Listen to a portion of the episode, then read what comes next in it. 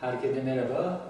Bu akşam Fuat Nemima ile birlikte edebiyatından, çevirilerinden ve çeviri sanatından bahsedeceğim. Ancak odak noktamı da görgü öğretimli öykü kitabı olacak. Ben öncelikle Fuat Nemima'nın kısaca biyografisinden bahsetmek istiyorum.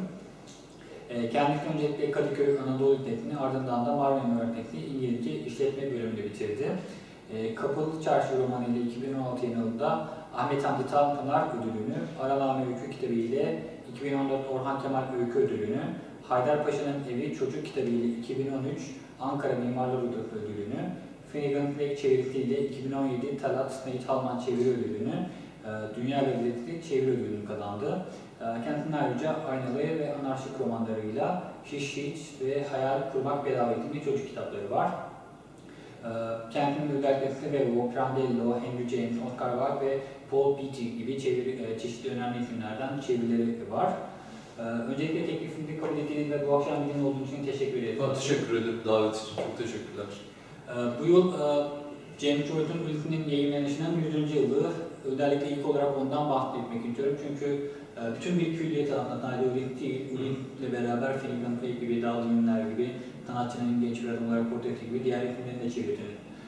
İlk olarak 100. yılı münasebetiyle James Joyce ve Ulysses üzerine ne söylersiniz bir çevirmen olarak? Ya şimdi şöyle, James Joyce genelde böyle dünya edebiyatında şey vardır ya, işte iyi yazar, mesela vasat yazar, o da bir dolu vardır. Fakat bir de büyük yazar diye bir hikaye vardır. James Joyce hep oradadır. Yani hep o Şampiyonlar Ligi'ndedir. Hani oraya işte 4 isim sayılır, 6 isim sayılır vesaire farklı işte akademik çevrelerden. Joyce hep onun içindedir. Neden içinde? Birkaç sebebi var bu büyük yazar olma hikayesinin. Birincisi çığır açmak. Dönemi için, yani o zamana kadar edebiyat bir şekilde yapılmış, kahraman böyle anlatılmış, işte dil buradan kurulmuş, üslup böyle yaratılmış vesaire. Birisi çıkıyor, oyun değiştiriyor. Joyce o isimlerden birisi. İşte ne bileyim, Kafka gibi, Dostoyevski gibi vesaire. Sonrasında çok fazla sanatçıyı etkiliyor. Akademide kendi yani yaptıkları için, yazdıkları için çok ciddi bir araştırma olması lazım. Dünyada en çok üstüne işte makale yazılan vesaire isimlerden birisi. Dolayısıyla Joyce büyük sanatçı. Peki bunları ne yapıyor? Ne yapmışlar? Yani bu ünvanı veriyoruz. Yani şimdi Joyce'un işte 8-9 metni vardır ama aslında 4 temel eseri var. Dublin'ler, Sanatçının Gençlik Portresi, Ulysses ve Finnegan Uyanması. Dublin'ler çok iyi bir öykü kitabı kendi dönemi için. Fakat ben hep şey derim, 20'li yaşlarında yazılan metinler, Dublin'lerin bütünde hakikaten hani Ölü Öyküsü gibi, işte Evelyn gibi, ilk baştaki öykü gibi çok sıkı öyküler vardır. Böyle masat öyküler de vardır. Ama Joyce yazdığı için tabii ki çok önemli bir eser. Sonra Sanatçının Gençlik Portresi, yarı otobiyografik metin. Joyce'un merak edenlerin aslında ilk okuması gereken belki metin. Oradaki şey de çok tatlıdır. İşte 3-4 yaşındaki çocuğun aslında hani romanda da Sanatçının Gençlik Portresi olmasına rağmen ortada bir sanatçı falan yoktur. Sadece biz şeyi hissederiz. Olacak bir çocuk ya, yırtacak bir şey olacak falan. O da çok keyiflidir. Fakat Joyce'u Joyce yapan tabii ki Ulysses ve sonrasındaki Finnegan Uyanması. 100. yılı, şimdi 100 yıl geçmiş bir metin yayınlandıktan sonra işte yazılmasının üstlerinden 105-107 yıl vesaire geçmiş. Tıpkı Suç ve Ceza gibi ya da benzer başka metinler gibi 80 yıl sonra, 100 yıl sonra böyle bir romanı biz niye konuşuyoruz? Aslında birkaç sebebi var. Çok uzatmayayım, hani sıkıcı olmasın ama Ulysses işte adından başlayarak sırtını aslında Odisea'ya, Yunan destanı, Homeros'un destanına dayan bir metin. Fakat ilginç olan şey şu, neden Odisea'yı seçiyor Joyce?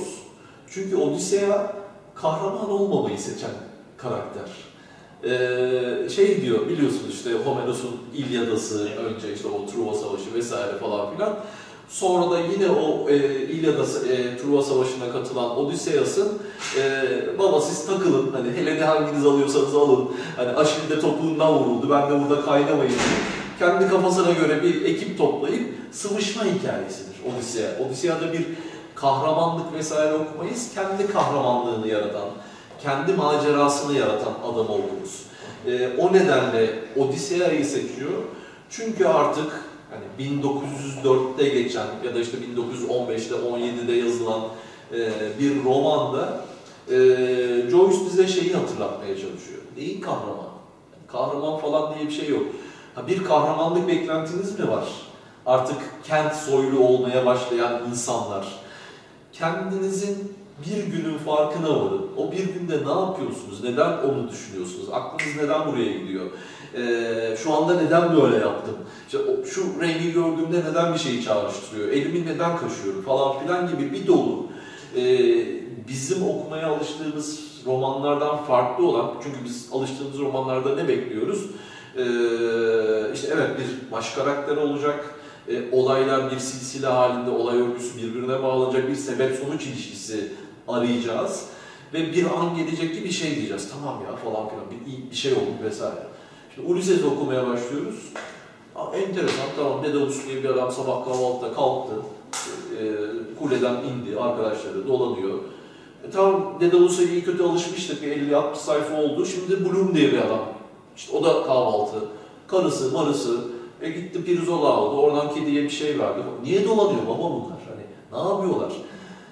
Biz şey bekliyoruz, işte olay yok, bir şey olsun, oradan sonra tekrar bir şey olsun, bir kahramanlık sergilesin, olaylar başka bir yere dönüşsün falan gibi bir şey bekliyoruz. Joyce de anlatıyor, anlatıyor. Doğal olarak birçok okurda şey diyor, ya ne oluyor? Hani 50 sayfa, 70 sayfa, ulan dili de bir acayip. Önce bir böyle şey gibi bakıyordu.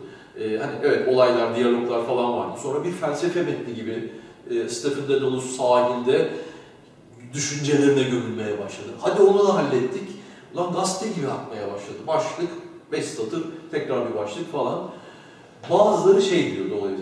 Ya böyle roman olur abi. Yani hiçbir şey de olmuyor. Boş beleş dolanıyor iki adam falan. Joyce'un ne yapmaya çalıştığını anlayanlar, biraz buna kafa yoranlarsa evet ya, aslında bu oluyor, aslında gerçekten bizim hayatlarımızda da bu oluyor deyip o sanatçıyı temsil eden Stephen Dedalus'la halkı, bizleri, okurları temsil eden Bloom'un buluşmasının ne kadar kıymetli olduğunu, ki bunların hepsi sembolik buluşma, Odisea'da babayla oğlun birbirini bulması gibi, manevi anlamda birbirlerini bulmasalarının ne kadar kıymetli olduğunu anlayıp sonra kendi hayatlarımıza bir şeyler değiştiriyoruz Ulysses'le birlikte. O nedenle Ulysses müthiş bir metin. Kendinden sonra bu anlamda çok fazla insanı etkilediği için çok önemli bir metin. Çok farklı üsluplarla yazıldığı için müthiş bir metin. Ben hep şey diyorum, hani benim için tabii ki Joyce ama hayatımızda böyle bir, iki, üç yazar seçip Ulysses gibi romanlara odaklanıp belki bir kere, iki kere, üç kere okuyup kendi hayatımıza bir şey geliştirmek asıl belki sanatın gayesi. O nedenle bence 20. yüzyılın ve 21'de de devam etmek üzere dünya edebiyatının en büyük metinlerinden birisi. Ya zaten öyle ki hala bugün üzerine konuşmaya, tartışmaya devam edilen bir metin. Kubrick'i önemli kılan şeylerden biri de hep belirlenen bir şey, Kubrick'i çevirmek dünyanın en doğru işlerinden biridir işte. Ki Türkçe'ye 3 kere çevrilmiş bir metin. Evet. Bu da bence ayrıca kıymetli olan, işte biri Armağan Ekikçi tarafından birkaç yıl önce olan bir çeviri, diğeri de işte Nevzat Hoca'nın ilk çevirisi. Ama sizi onlardan da farklı kılan şey bence bütün bir külliyatı çevirmek. Çünkü bir külliyat çevirmek bana kalırsa daha farklı bir şey, bir eseri çevirmekten ziyade. Çünkü bir işte Roda Hakmen'den bahsettiğimde, işte Kamuran Şipal'den bahsettiğimde aklımda gelen onlarla beraber bir ilgiler var. Kafka dediğimde benim aklıma tek bir çevirmen geliyor. İkinci isim. Özdeşleşmiş şair, evet, değil mi? Veya işte Don Quixote, Cervantes dediğimde tek bir isim geliyor. Marcel Proust dediğimde tek bir isim geliyor. Artık bence James Joyce dediğimde de yani diğer isimlerle geliyor. Tabii çok değerli işlerdir her ikisi de. Evet. Ya orada şöyle, ben hep şunu söylüyorum ve hakikaten bunu çok samimiyetle söylüyorum. Hani kişisel olarak tabii ki bundan mutluluk duyuyorum, gurur duyuyorum, güzel bir şey. Yani Joyce gibi bir adamla özdeşleşiyorsunuz, evet, vesaire. Zaten hayranım mesela. Ama beni bir yana koyun. Yani oradaki yazan isim Fuat olmasın, Ahmet ya da Ayşe çevirmiş olsun. Bu Türkçe adına çok keyifli bir şey. Çünkü dünyada Joyce külliyatını çeviren ilk çevirmen bir, yani Finnegan ilk kez, hani ilk kez demeyeyim işte 7. kez Türkçe'de yer aldı. Onunla birlikte işte hem Finil'in hem Ulysses'in hem diğer metinleri vesaire üstüne bir de roman karakteri olarak sadece Türkçe'de var bu adam. Bu ne kadar farkında insanlar bilmiyorum. Fakat gerçekten Türkçe tarafında ben gurur duyuyorum. Bu biraz da Türkçe'nin marifeti. Şeyi de çok tatlı, üç çevirisinin de olması Ulysses'in. Biz mesela şeyde çok kendimize haksızlık yapmayı seven bir milletiz, toplumuz. Böyle kafa göz yarıyoruz. Okey, öyle olmuş, bu böyle olmaz bilmem ne falan filan ya da ya sevdim gibi. Halbuki dünyada çeviri konusunda en iyi ülkelerden biriyiz. Yani eğitimimiz de, akademiden bahsediyorum, çeviri bilim bölümleri. Onun dışında tabii ki piyasa işi, vasat vesaire işler de var ama bu hani edebiyattan bahsettiğimizde, totale baktığımızda muhteşem çevirmenler ve muhteşem çeviriler yapılıyor bu ülkede. Bu anlamda da büyük zenginlik. Yani bu sadece kıyaslanma vesaire, yani o iyi miydi, bu kötü, ben oralara girmiyorum. Hepsi emekli ve hepsi çok değerlidir. Fakat böyle bir zenginliğin olması, kez aynı şey Dublin'ler için geçerli, yani sanatçının gençlik portresi için geçerli. Böyle bir zenginliğin olması çok değerli. Ne kadar bunun farkındayız? Biraz farkındayız. Keşke daha fazla olsa ama tekrar söylüyorum, bu Türkçe adına bence çok kıymetli bir şey. Bence de o konuya şuradan da bir katkı yapabilirim. Mesela hala İngiltere'de, Fransa'da işte bir Baudelaire'in işte birkaç temel çeviri var ve yeni bir çeviri yok mesela. O kitap çevirmiş, bir yerine bir batmış, hala aynı baskı, aynı şekilde kullanıyor. Baudelaire mesela birkaç farklı çevirmeni var Türkçe'de. İşte Joyce'un birkaç farklı çevirmeni var Türkçe'de. İşte en son mesela yeni bir aylak adamdan Marcel Proust'un 7 evet, Yargıç çevirisi. Yakup Kadri'nin mesela yayınlanmamış, tamamlanmamış çevirileri var. Bence de dediğim gibi bu anlamda da Türkçe ve Türk edebiyatı oldukça zengin ve kendi içerisinde dinamiği de oldukça hareketli olan bir ülke, kültür, medeniyet diyebilirim. Ya konumuz değil ama bu hakikaten çok dert ettiğim için anmak isterim. Ben çeviriye kafa yoruyorum. Evet. Fakat hani benim yaptığım çevirilerin dışında yani Türkiye'de çeviri ne oluyor vesaire, işte üniversiteye gidiyorum, söyleşiler yapıyorum vesaire. İki şeyi eklemek isterim. Birincisi işte bu Joyce, Finneg'in çevirisi için ben İrlanda'dayken orada da üniversitede ders verdim. Hani şey gibi, misafir hoca gibi vesaire. Dünyanın her yerinden öğrenciler vardı, Türkler de vardı. İşte derslerden sonra Türk arkadaşlarla konuşuyoruz. Şey diyor, yani, ne güzel bak işte İrlanda'da çeviri öğreniyoruz. Sizin gibi bir işte Türk hoca değilim ben ama Joyce'dan dolayı mesela geldi işte bir şeyler anlatıyor falan. Eyvallah dedim. Peki siz niye buradasınız? İrlanda'da, tamam üniversite güzel, Trinity falan bilmem de böyle. Siz niye buradasınız? İşte çeviri vesaire. İrlanda'da çeviri yapılmıyor ya. Aynen dediğin gibi hani Amerika'da çeviri yapılmıyor. İngiltere'de biraz yapılıyor. İrlanda'da hiç yapılmıyor. Biz İrlandalı'dan, Amerikalı'dan çeviri öğreniyoruz. Çeviri kuramı. Bir şeyden bahsedecekken hala akademide mesela bazen makaleler görüyorum. Amerikalı bilmem işte Fıtır Üniversitesi'ndeki bilmem kimin de belirttiği gibi. Baba belirtmesin o ya. Burada acayip bir şey var, burası kaynıyor.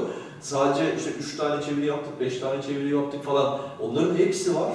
Bir de biz müthiş bir coğrafyadayız. Çeviri dediğimiz şey dille alakalı. Biz Kafkas dillerinin, Orta Doğu dillerinin, Balkan dillerinin vesairenin, Türkçenin türlü çeşidinin kaynadığı bir noktadayız. Bütün o alışverişin merkezindeyiz. Türkiye'nin bu eğitimle, bu çeviri hacmiyle, çeviride böyle dünyada şey olması lazım, hani boru öttürüyor olması lazım. Biz İrlanda'dan eğitim almaya gidiyoruz falan. Komedi, yani o bir kültür emperyalizmi falan filan ama hakikaten ne olduğumuzun çok da farkında değiliz. Bu anlamda hani Joyce için de bu geçerli. Biz iyi işler yapıyoruz, yani çok iyi işler yapıyoruz. Yeter ki biraz daha farkında olalım. Bu konuda şunu da söylemek isterim, mesela buraya bence ilave yapabilirim yine. Yani Fransızca'da da İngilizce'de benim karşılaştığım ve duyduğum şeylerden birisi. İşte Dostoyevski İngilizce'yi aslında Rusçasından değil de Fransızca'dan çevirilir mesela. Veya işte Fransızca'ya aslında Rusçasından değil de işte Çehov mesela. Evet. İngilizce'den Fransızca'ya çevirilir. Yani dünya örneklerine baktığımızda işte bu belli başlı ülkeler ve yayıncılık sektörünün aslında elinde bulunan ülkeler. Bunlar bile aslında hani çeviri konusunda farklı zafiyetleri olan ülkeler. İşte Fransızların İngilizce'den Çehov çevirmesi gibi, İngilizlerin işte Fransızcadan Dostoyevski'yi çevirmesi gibi. Orijinal dil bilen yok veya bilen çevirmiyor. Tabii ki ya hakim diller var, onların kendi edebiyatlarından dolayı çok güçlü bir tarafı var ve bunu biz çeviride de böyle götürürüz falan diyorlar. Olmaz. Türkiye'ye baktığınızda Hani Korecesi, Urducası, işte Arapçası, her yerden biz çok iyi çevirmenler artık, hani belki 20-30 yıl önce bu kadar değildi. Belki bizde de 70 yıl önce işte Fransızcası üzerinden yapılıyordu, İngilizcesi üzerinden yapılıyordu ama bugüne baktığımızda biz eğitimiyle, farklı dillere hakimiyetiyle, genel okur kitlesiyle vesaire çok iyi bir noktadayız. Çeviri noktasında, çeviri açısından çok iyi bir noktadayız. Bunun halen çok yeterince farkında değiliz bence. Ben yani dilimde olduğunca hatırlatmaya çalışıyorum, nereye ne kadar giderse. Yani bence de dediğim gibi çeviri konusunda dünya ölçeğinde iyi bir noktada olduğunu. Bizim akademimizin kuram geliştirici oluyor olması. Evet. Hani şey demesi lazım artık. Ben Abdullah Ezik olarak hani çeviride şu falan filanını artık dile getiriyor olmamız lazım. Bunu sonuna kadar hak ediyoruz. Fakat halen dediğim gibi Amerikalı bilmem kimin dediği gibi değil ya, bırakalım oraları yani. İşte bu işin tabii biraz emperyal boyutu. Evet, evet. Buradan belki daha genel bir şekilde din edebiyatına doğru geçebilir diye düşünüyorum. İşte az önce de konuşuyorduk, roman, öykü, çocuk kitabı gibi farklı türlerde metin veriyorsunuz ve farklı türleri denemeye, onları geliştirmeye de devam ediyorsunuz. Farklı türlerle ilişki kurmak, farklı türlerde metin üretmek üzerine mesela bir hikayenin hikaye mi olacağına, romana mı evrileceğine, işte çocuk kitabı mı yazacağına nasıl karar veriyorsunuz? Bu farklı türler nasıl işliyorsunuz? Ya bizim Kadıköy'de böyle takıldığımız beraber birkaç yazar, şair falan arkadaşlar, dostlar falan var. Orada benim ünvan şeydir, ne vereyim abi falan, öykü mü lazımdı, makale mi lazım, şu roman olsun falan diye. Yani bu şey değil, hakikaten maymun iştahlılık değil. Ben romanla başladım, sonra işte öyküler geldi falan, hoşuma gitti yani, birçok insan böyledir. Yazmak hoşuma gitti, bir şey oluyor, bir de hani fena değil ya, oluyor, hani şeyi hissediyorum, işte iyi edebiyatla kıyaslıyorum. Tamam, tam orada değilim ama yakın bir şeyler yapıyorum, işte ufak tefek ödüller geliyor vesaire. Güzel, iyi gidiyor. Şimdi orada şey çok enteresan oldu.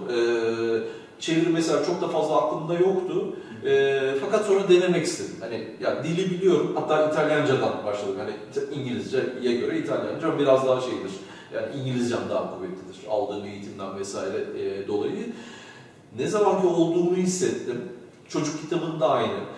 Mesela çocuk kitabında bir şey görmüştüm. İlk çocuk kitabım, işte Haydarpaşa'nın Evi. Fikren beni çok etkilemişti.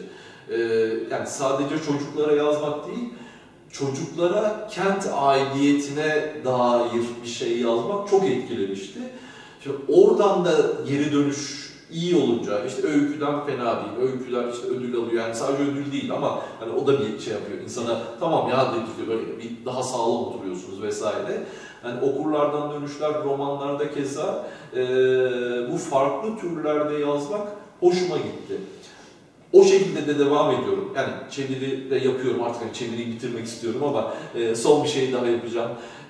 İşte roman yazmaya devam ediyorum. En son öykü kitabı çıktı. Biraz böyle sanki romanla özdeşleşti gibiydim ama öyküyü de çok seviyorum ben. Çocuk kitabı belki bir şey gelir gene yazarım. İyi yapabileceğimi düşündüğüm, hissettiğim şeyde devam etmek istiyorum. Fakat işte mesela şeyi de söylemek lazım. Öykü mü, roman mı vesaire.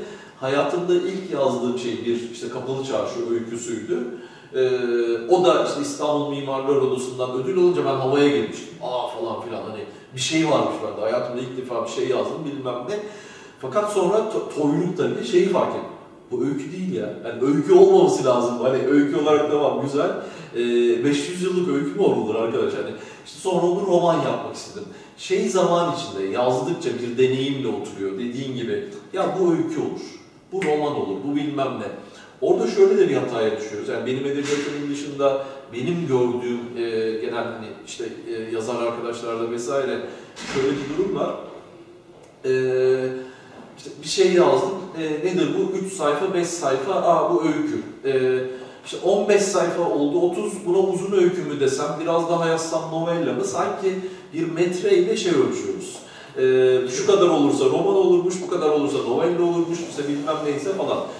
Halbuki hatta hani sadece ne kadar olduğunu ölçmenin dışında şöyle de bir şey var. Ben öykücüyüm, ben romancıyım, işte şair başka bir şey zaten.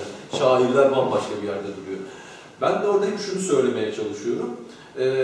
Bu türlerin hepsi çok değerli. okuma açısından da, yazma açısından da hepsi çok keyifli. Fakat bu türlerin hepsinin bir işlevi var. Öykü şu nedenle öykü olmak zorunda, yani zorunda demeyeyim, romanın başka bir işlevi var. Aslında biz aktarmak istediğimiz dertte hangi türün işimizi göreceğine bakmamız lazım. Yani bu zamanla ilgili olabilir, işte mekanı nasıl anlattığınla ilgili olabilir, olayların akışı öyküye yetmez de romana yürür ya da tam tersi, hani vur kaç istersin vesaire. Her türün, bu da denemeyi de katmak lazım, anıyı, geziyi vesaire falan diğer türleri de katmak lazım. Aslında her türün bir işlevi var edebiyatın içinde. Biz buna çok kafa yormadan sadece metrajla şey diyoruz, yani dergiye göndereceğim ama 4 sayfadan fazla olursa basmıyorlar, 4 sayfa olsun, öykü olsun. Belki orada roman, hani senin o yakaladığın şey roman, hani uzun roman, kısa roman neyse falan ya da tam tersi. Bu işleve biraz kafa yormamız lazım. Ben biraz buradan hareket ediyorum. Yani şu anlatmak istediğim şeyler öykü olur abi. Yani bu öykü. Bu yok, hani öyle başlamıştım ama kabarıyor, belli hani kabarıyor.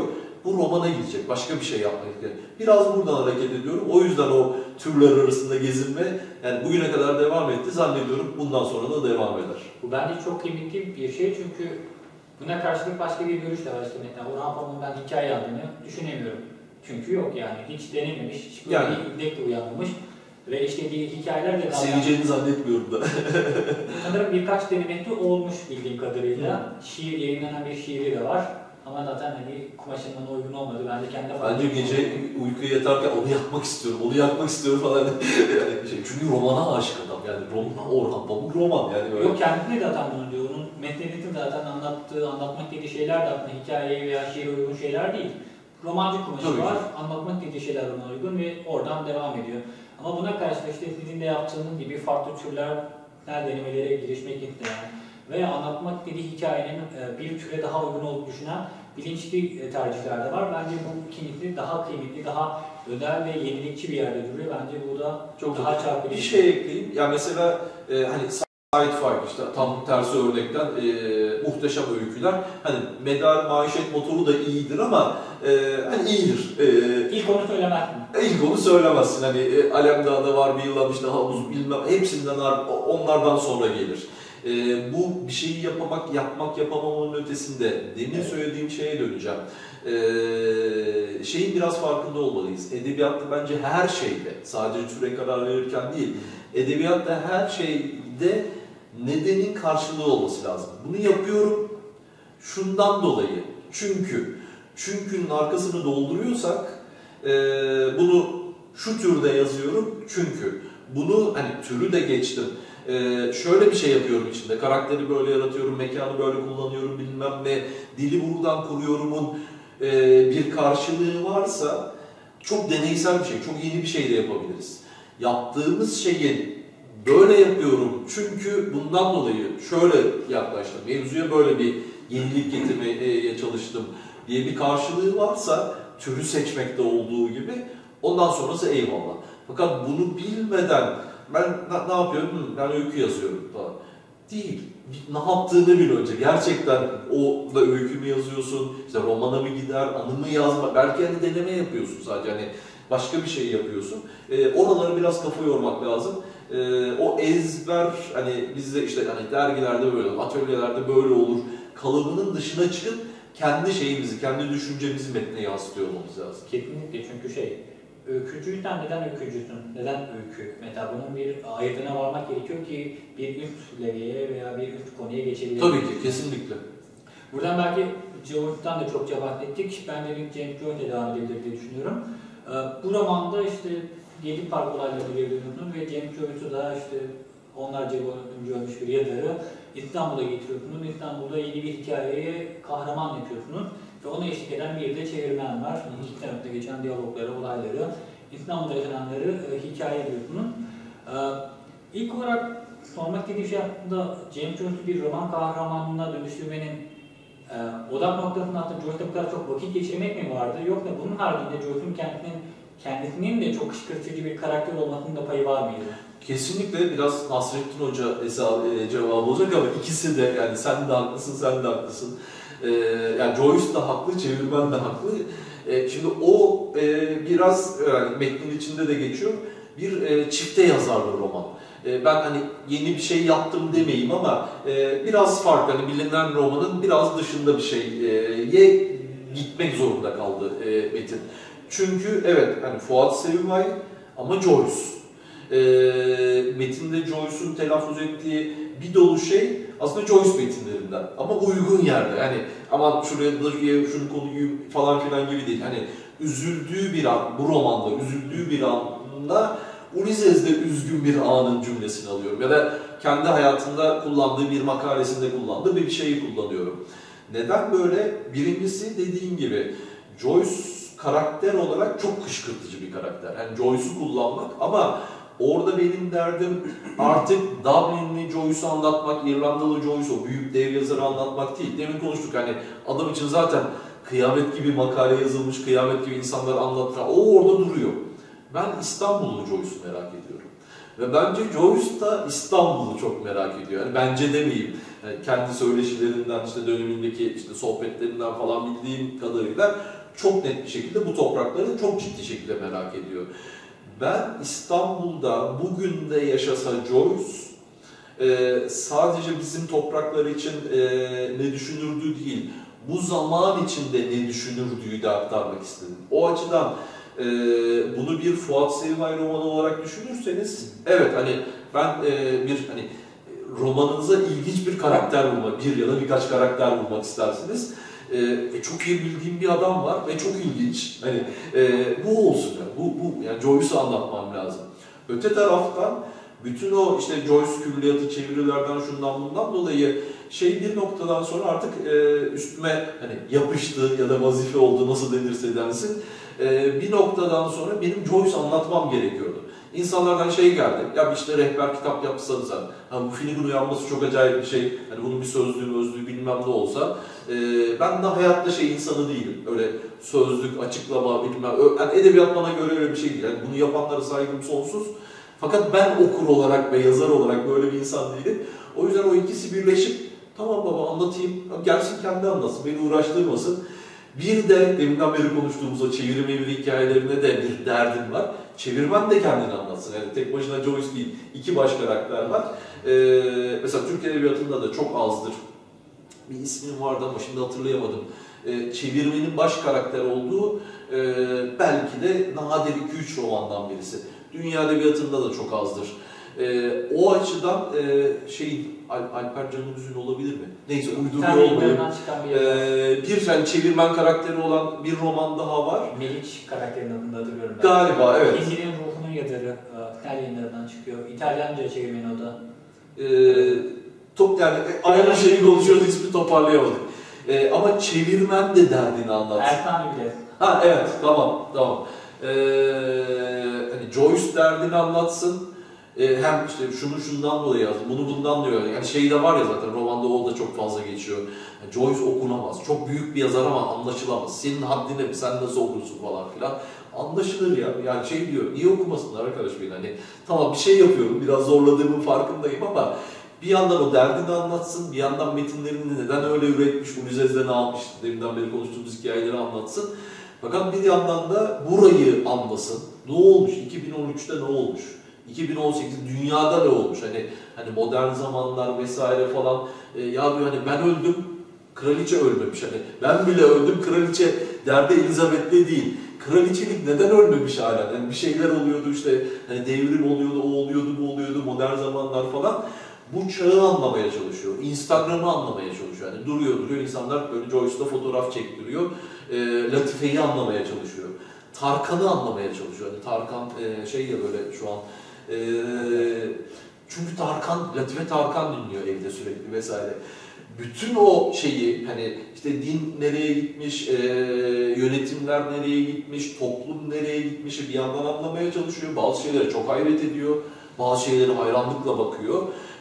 Fakat bir yandan da çevirmen o çeviri derdini, yani Joyce burada Latife ile sarma mı yapacağız, akşam rakı mı içelim, ne yaparım falan, boğazına takılsak muhabbetindeyken çevirmende sürekli baba biraz daha anlatsana, Finnegan'ı çevireceğim tam hani anlamadım orada ne yaptım falan diye çevirmende kendi derdinden böyle takılıyorlar. Ben bu şeyi değerli buldum. Dediğim gibi hani Joyce'un karakter yapmak ve o benden talep edilen bu adamın bir sözlüğünü yap hikayesini romanla geçiştirmeyi kendi adıma şey buldum. Keyifli ve pratik bir çözüm buldum. Ama hani okumayanlar vardı, şeyini kaçırmayayım ama artık romanların sonu başı çok önemli değil yani katil kim gibi bir derdimiz artık modern edebiyatta olmadığı için sonunda göreceğimiz gibi romanın aslında biz okuru okuyoruz. Aslında hani yemişim Joyce'u, yemişim çevirmeni, baş karakter Sema, baş karakter okur benim için. Okur aslında Joyce'u ve işte bütün onun metinlerinden kendi hayatını anlamaya çalışıyor. Öyle bir şeyle uğraştım. Hani en azından vazifemi yerine getirdim. Joyce'la vedalaştım diyeyim. Güzel bir nokta oldu. Bundan sonra artık şey, mezarına gönderdik, o dinlenmeye devam ediyor. Hala mektupları da götürmüyor belki o da çevirileri de yayınlıyor. Yok yani çok güzel çevirileri var. Hani dediğim gibi hani ben bir şeyi düşünüyorum. Orada böyle bir kafamda tereddüt var. Hani şiirlerini işte çevirsem mi çevirmesem ki orada da tekrar söylüyorum. Yani çok güzel çevirileri var ama işte o külliyat tamamlama hikayesi açısından onun dışında ömrümü çürüttü ya. Yeter yani, yeter artık. Ben kendi şeylerimi yazayım yeter bana. Peki şeyi de sormak istiyorum bu noktada.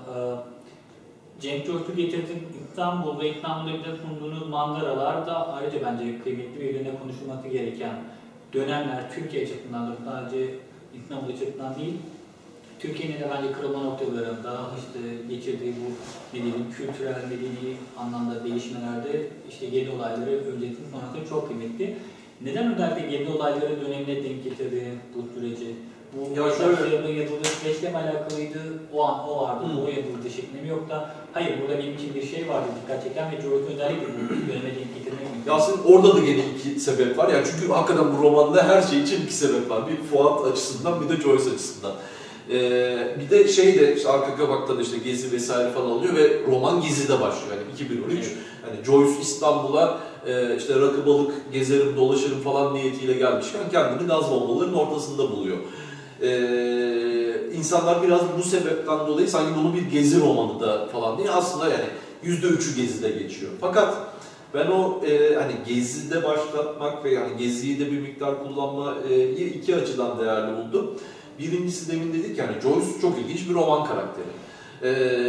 Fakat Joyce hayatı boyunca da muhalif bir karakter. Her anlamda muhalif. Yani bana göre hani muhalif biraz böyle şey yani sevimsiz ve yani karşı olan öyle değil. Sanatçının olması gerektiği şekilde sorgulayan muhalif. İşte Katolik Roma'ya da muhalif. Britanya tacına da muhalif. İşte İrlanda milliyetçilerine de muhalif. Edebi iktidarlara sonuna kadar muhalif falan. Biraz o anlamda da çok benzeşiyoruz. Şimdi böyle bir adamın bana göre Cumhuriyet tarihindeki en muhalif hareketlerden birinin ortasında olması çok uygun. Hani 2010'larda olacaktı. Hani 2015'e getirip 2017'ye getirip bir yerden ziyade hani Gezi'de bir şey yaşandı bu memlekette. Bir. Diğer taraftan hani benim açımdan yazar olarak ya ben şeyi önemsiyorum. İşte sadece ben de diyeceğimiz Joyce'la değil. Ve tabii ki zorunluluk değil. Ama yazarın çağına tanık olması, çağıyla ilgili söz söylemesinin önemli olduğunu düşünüyorum. Özellikle hani bizde de öyle, görebildiğim kadarıyla dünya edebiyatında da öyle. Bir hayli ama az boz değil, suya sabuna dokunmayan, ah benim sıkıntılarım, ah benim yalnızlığım, ah benim köpeğim, ah benim falanım romanı okuyoruz. Çok fazla böyle duygular ne kadar falan yani. Anladım. Bir şey oluyor. Etrafta bir şey oluyor. Yani seni anladım. Çok sıkıntılısın. Hani çok böyle hani camdan çok bunalımlı bakıyorsun. Onu da anladım ama niye bakıyorsun ya? Camın dışında bir şey var. Nereye bakıyorsun arkadaş? Bunu artık bir söylememiz lazım. Yani bu dünya edebiyatında da öyle, bizde de öyle. Ben bir şey anladım. Yazar sıkıntısı falan. Abi işçinin sıkıntısı. Toplumun sıkıntısı. Ne bileyim hani Migros'taki işte direnenin, madencinin sıkıntısı, ev kadınının sıkıntısı, genel olarak kadının sıkıntısı diye bir şey var toplumda. biz bu suya sabuna dokunmama hikayesini biraz abartmış durumdayız. Yani edebiyat olarak, genel olarak sanatta çok bence abartmış durumdayız. Artık o yani toplumcu gerçekçi olmak zorunda değil ama topluma dair söz söyleme bir şekilde hatırlanmalı. Şimdi orada benim romanda Gezi. Fakat genel olarak edebiyatımıza baktığımızda şimdi 71'de Muhtıra oluyor, 72'de, 73'te işte Firuza'nın, Adalet Ağa'nın vesaire bir şekilde o dönemin sıkıntısını, sancısını, toplumdaki ne olduğuna dair bir dolu roman okuyoruz. Şimdi 80 oluyor, 81'de Gizli Kapak'ta neydi o filmin adı? Yılmaz Güney falan bir şey çekiyor. 82'de, 83'te halen Kenan Evren hani iktidardayken bir şeyler yazılmaya başlanıyor. Yani oradan yazılıyor, hissettirmeden yazılıyor ama yazılıyor. İnsanlar yani yazar ya da sanat başka bir disiplindeki sanatçı bir şey yapıyor. Fakat bugüne geldiğimizde Gezi olmasına gerek yok. Hani 15 Temmuz darbesi, başka bir dönem. İlla ki bir kriz anı vesaire olmasına da gerek yok ama döneme tanıklık anlamında hiçbir şey yok. Hani tek tük yazılan öyküler, bir hani Gezi romanında değilmiş, Emrah Serbest'in bir romana göre değil. Hani çok hani polemik olmasın ama hani ne yaptık? Hani Gezi diye bir şey yaşandı bu ülkede ya. Tekrar diyorum, siyaseten lehte ya da aleyhte olmaktan asla bahsetmiyorum. Fakat toplumu çok ciddi şekilde ne oluyor ya bir şey oluyor dedirten bir dönem yaşandı. Ve biz hiçbir şekilde bunu şey görmüyoruz. Hani sanata yansımasını, edebiyata yansımasını neredeyse hiç görmüyoruz. Bu sebeple ben bir şey oluyor ya, gaz bombası atılıyor. Hani polis, halka, insanlara gaz niye atılıyor? Ne oluyor? Metne sokmak istedim. Hani Joyce'u da arkama alırsam daha rahat hissettirir diye. Benzer bir şekilde hani sadece o değil, başka bir yerde başka bir şey. İşte ne bileyim göç yaşanıyor, bilmem ne yaşanıyor. Öyküde işte başka bir romanda. Ben biraz topluma bakmak istiyorum.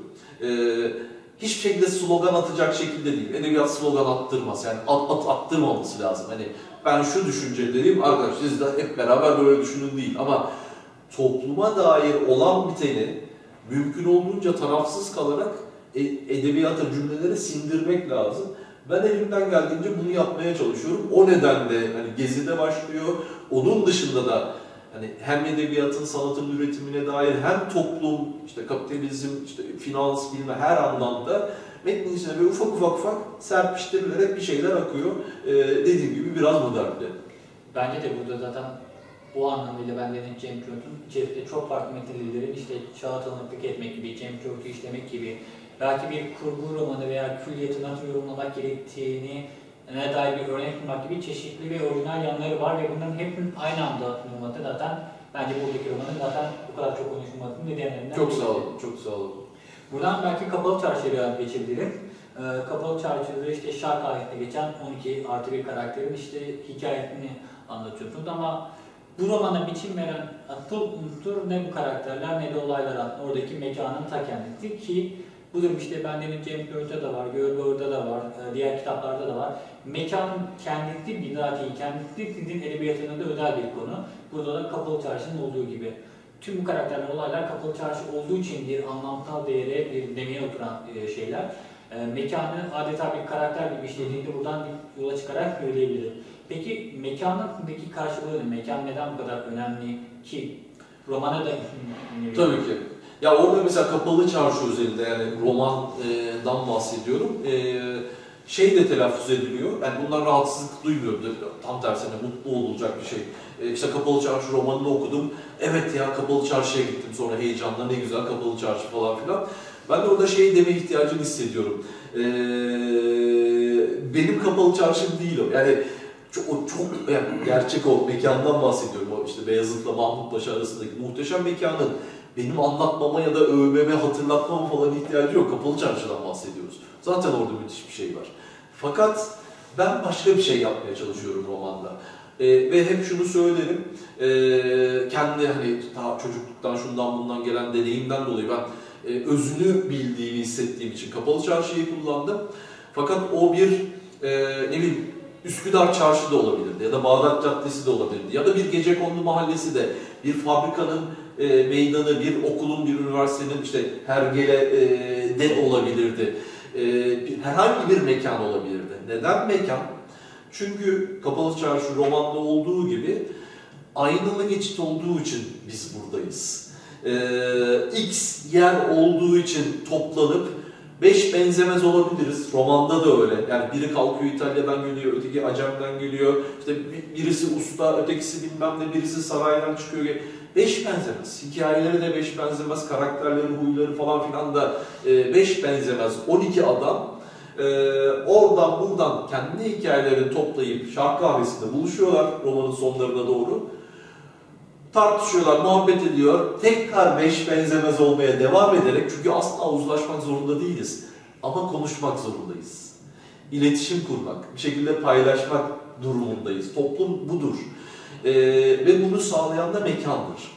Mekanlar bize çok fazla unutturulmaya çalışılıyor. Yani deminden beri konuşuyoruz biraz işte. Hani, Galata Port'a gel, kahveni iç, biraz da paranı ver ya da X başka bir yere git. Harcamanı yap, AVM'ye gel, git, kıyafetini al, cıstırı cıstırı bak sana market de açtım, oradan da bilmem ne yaptın falan, git şimdi. Ve bak sana bir şey sundum. Bu mu mekan? Mesela Kapalı Çarşı'yı halen günümüz AVM'lerinden büsbütün farklı kılan, bütün o öz nedir? İşte bu bizi bir araya getirmesidir. Biz farklı sebeplerle Kapalı Çarşı'ya gidiyoruz. Bugünün Kapalı Çarşısından bahsetmiyorum sadece. 30 yıl önce de, 100 yıl önce de vesaire kimimiz esnaf olarak gidiyoruz, kimimiz İstanbul Üniversitesi'nden çıkıp vapura yetişmek için giriyoruz, çıkıyoruz, kimimiz para bozdurmaya gidiyoruz, kimimiz sırf geyik hani dolaşmaya, işte gideriz orada bir kahvede bir şey otururuz, içeriz falan diye gidiyoruz. Dünyanın dört bir tarafından birileri kendi hikayeleriyle geliyor. İşte mekan burada önemli. Bizim sadece Türkiye'ye özel değil, hani popülist artık hani damarlarımıza kadar sinen dünya siyasetinde, hani 2000'li yılların popülist siyasetinde mekanla ilişkimiz kopartıldı. İnsanların mekanla ilişkisi, işte evinden Netflix'ini izle, para harcayacaksan hatta artık hani çıkmana bile gerek yok. Eskiden AVM'lere gelmeni istiyordum, artık ona bile gerek yok işte falan, paranı harca ama. Maça hani merakın varsa evden bak falan ama paranı öde vesaire falan filan. Sistemin içinde ol, devam et. Çok da fazla sesini çıkartma gibi bir hayata nasıl diyeyim, sıkıştırılmış durumdayız. Haydi çıkmamız lazım. Edebiyat sokakta, hayat sokakta, konuşmamız gereken, tartışmamız gereken şey mekan. Yani burası olmasa gene söylüyorum. Biz nerede neyi konuşacağız, paylaşacağız, bir şeyi konuşacağız. Yani mevzu evde işte bir yerden oturup işte bir şeyi izlemek, oradan bilmem neyi konuşmak falan filan değil. Bizim o yüzden mekanları hatırlamamız lazım. Bir son ilave, edebiyatta da, edebiyatın bana göre birkaç temel unsuru vardı. İşte karakterdir, olay örgüsüdür, değildir, şudur budur falan filan, motiftir vesaire. Mekan bunların içinde ıskalanan şeylerden birisi. Biz edebiyatta da mekanı, ya bir şeylerin olması gerekiyor. Hani oradaki işte bir kadını, bir adamı dolandırıyorum. Bunların da bir yere gitmesi gerekiyor. Buraya gitsinler gibi kullanmaya başladık. Halbuki edebiyatın içinde de mekanın, hani senin orada benim burada oturuyor olmak, işte dostların, arkadaşların şurada oturuyor olması, caddenin ne tarafından yürüdüğümüz, nerelere gittiğimiz, mesela Kapalı Çarşı'da şeyi hatırlatıyorum. Hani hatırlatıyorum derken romanın akışı içinde. Hepimiz Kapalı Çarşı'ya farklı kapıdan giriyoruz. Benzer bir şekilde X kente hepimiz farklı bir yerden giriyoruz. Neden farklı yerlerden giriyoruz? Aslında bizim karakterimizle, yaşamımızla alakalı. Bazen seçimimizle, bazen zorunda olduğumuz bir şeyle alakalı. O yüzden mekan hem içine katarak bizi bir yere konumlandırır, hem de biraz kendimizin farkına varmamızı sağlar. Hepsinden sonra da o mekanda başka insanlar olduğu için oturup tartışma imkanı verir. O nedenle ben mekanı hem edebiyat açısından hem de bu toplumsal hayattaki işlevi açısından kullanmayı çok önemli görüyorum. Diğer romanlarda da bu bir cadde olabilir, pasaj olabilir, bir kent büsbütün olabilir vesaire. Bir şekilde mekan benim hani nasıl diyeyim ana dertlerimden biri olmaya zannediyorum devam edecek. Bence zaten bu da çok kıymetli bir şey çünkü bir nasıl işte Bolmut'a dediğimde aklına New York geliyor da, işte John dediğimde Dublin geliyor da, Şekil dediğimde bir şey. Ahmet Hamdi'nin İstanbul diye bir şey var. Yani. Hatta daha da ileri gelirken Teante falan işte Fatih var, Harbiyeti var gibi örnekler verebiliyor da, işte Kapalı Çarşı deyince de hem Kapalı Çarşı'nın artık bir romanı var, hem de akla gelen bir iklim var. Bu mekanla özdeşleşmek ve mekanı da bu derece yoğun bir şekilde kullanmak, hani olaylara, kişilere yön veren asıl unsur olarak kullanmak bence zaten ayırt edilecek bir unsur olarak değerlendiriliyor. Çok sağ ol. Burada bir de şeye değinmek istiyorum burada. Bu da hem Kapalı Çarşı romanı üzerinde hem de diğer hikaye romanlar üzerinden söyleyebileceğim bir şey. Sizin edebiyatınızda tek bir ana karakter, bütün olayların hikayelerinden aktif bir karakter yok aslında. Birçok karakterler var. Bunlar işte bir mekan, bir olay, bir şeyin etrafında bir araya geliyorlar. Bu da bana mesela sıkkı Ayfer Tunç'un bir dillere ilgili yalan yanlış anlatılan kata tarihinde olduğu gibi burada da işte Kapalı Çarşı'da bir kahvede bir araya gelen insanlar var. Sizde bu bilinçli bir tercih midir? Neden hani tek bir ana karakterin üzerinden akan bir hikaye değil de birçok karakterin bir araya gelmesiyle oluşan bir hikaye anlatmayı tercih ediyorsunuz? Ya şöyle tahmin ediyorum. Yani mesela işte hani Joyce'dan demin konuştuk. Belki ondan el aldığım bir şey olabilir. İlaveten genel olarak benim hani hem edebiyata hem topluma bakış açım. İşte kahraman diyorum ya. Ben kahraman kelimesini artık sevmemeye başladım. Hani aslında bir şey kahraman değil mi? Hani Süpermen uçsun kaçsın bir şey yapsın. Ya da sadece hani süper kahraman olmasına gerek yok. Hani o filmde izlediğimiz adam çok yakışıklı olsun, kadın çok böyle cazibeli olsun, işte ötekisi bilmem ne olsun falan. Ekstra bir şey, büyük bir şey görmek istiyoruz. Fakat tekrar söylüyorum, kahraman diye bir şey yok. Kimse gelip bizi kurtarmıyor, kurtarmayacak. Kendi kahramanımız, kendimiz olmamız lazım. Orada da kendimizi çok fazla merkeze koymayı da bırakmamız lazım. Çok toplumun karşısında bireyi fark etmek bence modern edebiyatın başarılarından biri. Çünkü evet, bireyi biz çok ıskalamıştık. Yani biz derken insanlık tarihinden bahsediyorum. Fakat o bireyi anlamak, bireye odaklanmak bir noktadan sonra bireyciliğe dönüştü. Ben, hani beni görün, ben falan.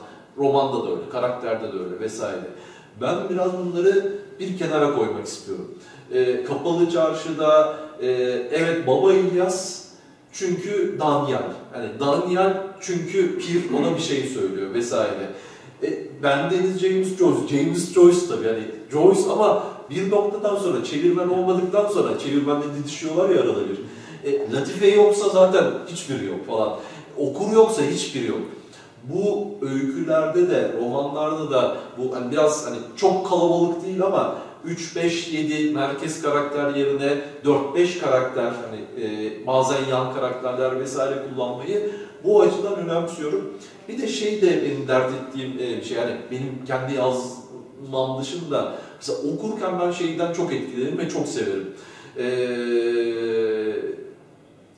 Baş karakter vardır birçok romanda. Fakat öyle bir yan karakter vardır ki bütün projektleri aslında o tutar. Hani bir ya da birkaç yan karakter vardır. Ben hep yıllardır şey örneği veriyorum, çok buna cuk oturduğu için. Selvi Boylum Al Yazmalım filmden örnek veriyorum. Hani Kadir İnanır falan. Yani Türkan Şoray, Ahmet Pekin diye bir adam var ya. Ahmet Pekin bir şey yapıyor orada. Tam da bu anlatmak istediğim şey. Biz o yan karakterleri, onların yanlığını falan da bırakıp aslında ne kadar da hayatın merkezinde olduğunu da ıskalamamamız lazım. O nedenle biraz bu çoğulcu, hani çok sesli karakter kullanımını seviyorum. Bir de demin hani Joyce'dan bahsetmiştim.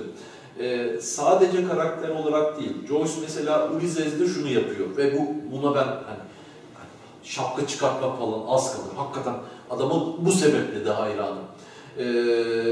Hep hatta sadece oran değil, halen bize şey telkin edilir. İşte yazmaya başladın, öyküler, romanlar vesaire. Ha, bir dilini yakaladın, bir üslup yakaladın, harika. O üsluptan devam et.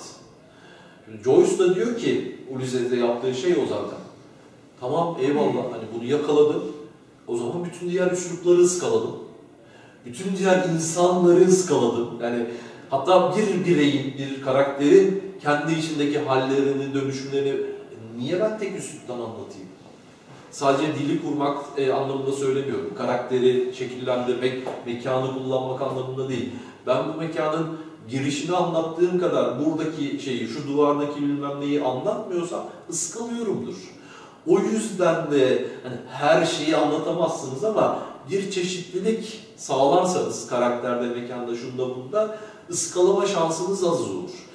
Ya da anlatmak istediğiniz daha fazla şeyi anlatma imkanınız olur. Bu nedenle de ben biraz bu çeşitliliği ve nasıl diyeyim, çok sesliliği seviyorum. Şimdi biraz kurgudan çok konuştuk. Hatta çok deyince bundan konuşmak da normal. Ama şundan da bahsetmek istiyorum. İşte film, burada da yaptığınız şeylerden birisi roman bitmeden romanı tartışmaya açmak. Hani bir roman nedir, nerede başlar, nerede biter, hikayet nedir? Bunları roman biterken de tartışmaya açıyorsunuz. Yani bir burada bir tanıtma şeydir bunu. Tüm anlatılan bir hikayeydi ve bunu ben yazdım. Şimdi bunu biraz tartışalım diyorsunuz.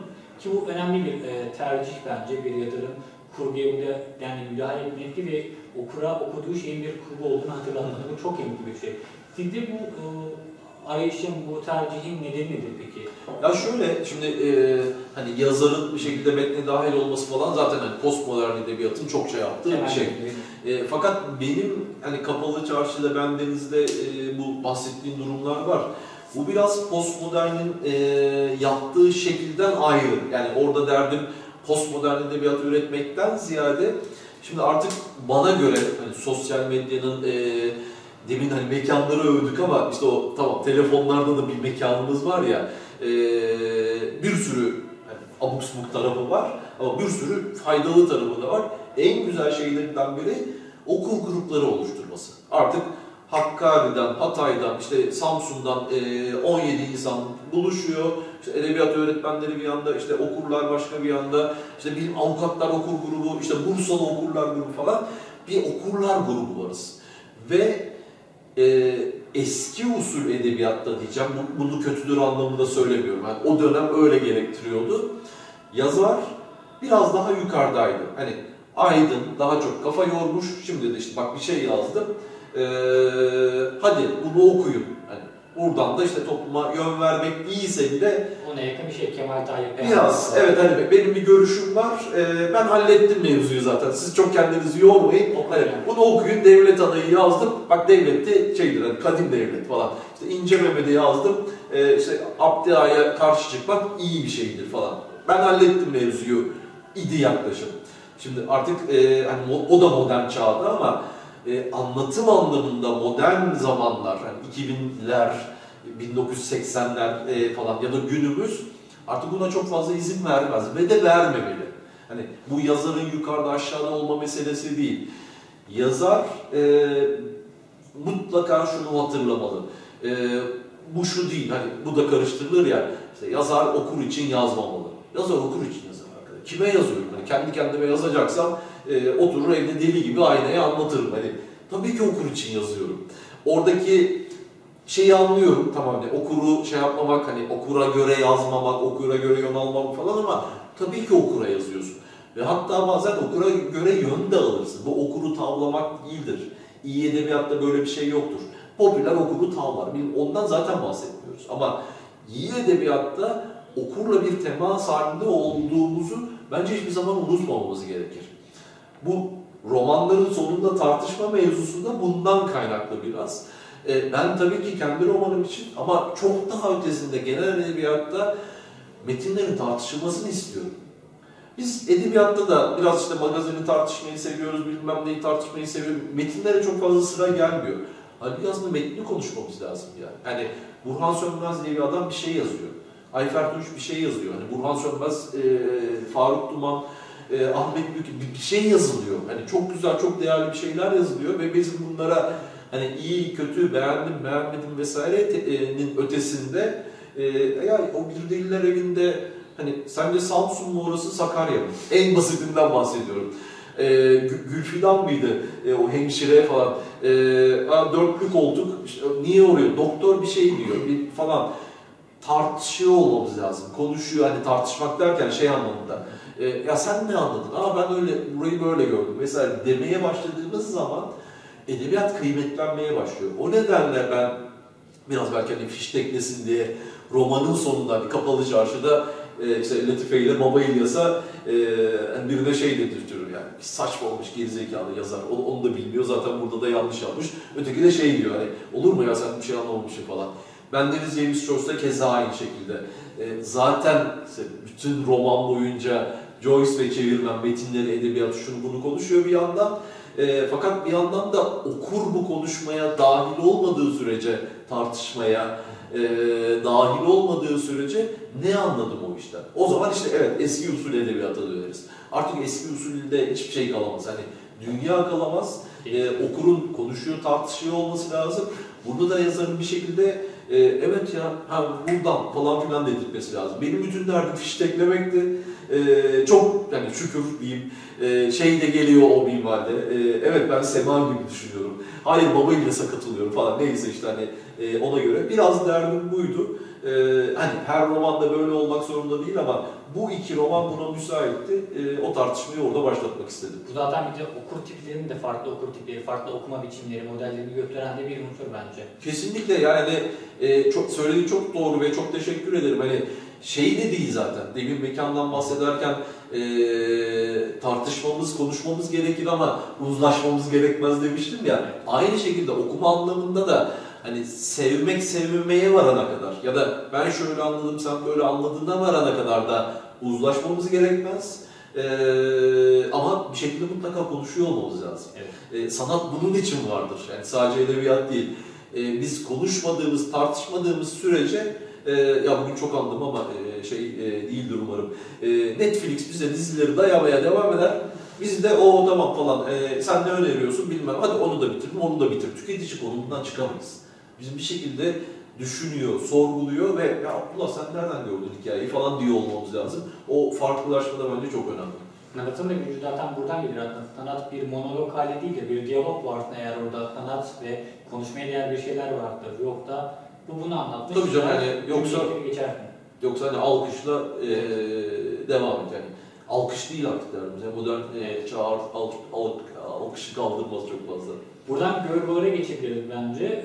Görbar'daki ilk dikkatimi çeken şey, yani ilk düşündüğüm şey aslında kitabın adını görmekle başlayan bir hikaye benim için.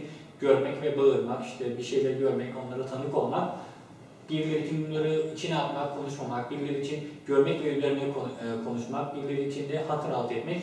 Tüm bunların altı kitaptaki hikayeleri farklı şekillerde yansıtan metinler. İlk olarak kitabın adı nereden geliyor, onu bilmiyorum. Ya şöyle, ben geçen gene Ayfer Hanım'ın bir söyleşisinde şey diyordu, çok ya benim gibi birisi daha varmış diye mutlu hissettim. Ya ben at koyma konusunda, kitaba at koyma konusunda iyi değilim diyordu. Hakikaten ben de çok öyle hissediyorum. Yani işte Aynalı'da bozacı var, Aynalı olsun. İşte öteki anarşik falan, bu zaten Joyce falan gibi. Bazen çok, yani bunu çok samimiyetle söylüyorum ve hayranlıkla gördüğüm kitap adları vardır. Şey de çok güzel bu arada, Fikret'in neydi? Aramızdaki Fikret. Gerçekten aa diyorum ne güzel ya falan yani. Adıyla bir çekip böyle bizi okutmaya başlıyor vesaire. Ben orada çok iyi değilim. Fakat şöyle bir minik derdim var. İki kitap özelinde bu oturdu. Mesela Anarşik diye bir romanım var. İşte Anarşik da İzmir'de geçiyor. Kürdan diye bir karakter var falan. Onun da hani benim kafama göre adının Kürdan olması gerekiyordu. Fakat Kürdan biraz şey bir karakter. Topluma dahil olmak istemiyor. Anarşist falan asla değil. Hani o romandan dolayı bazen şey diyorlar. Şey de çok enteresan ya.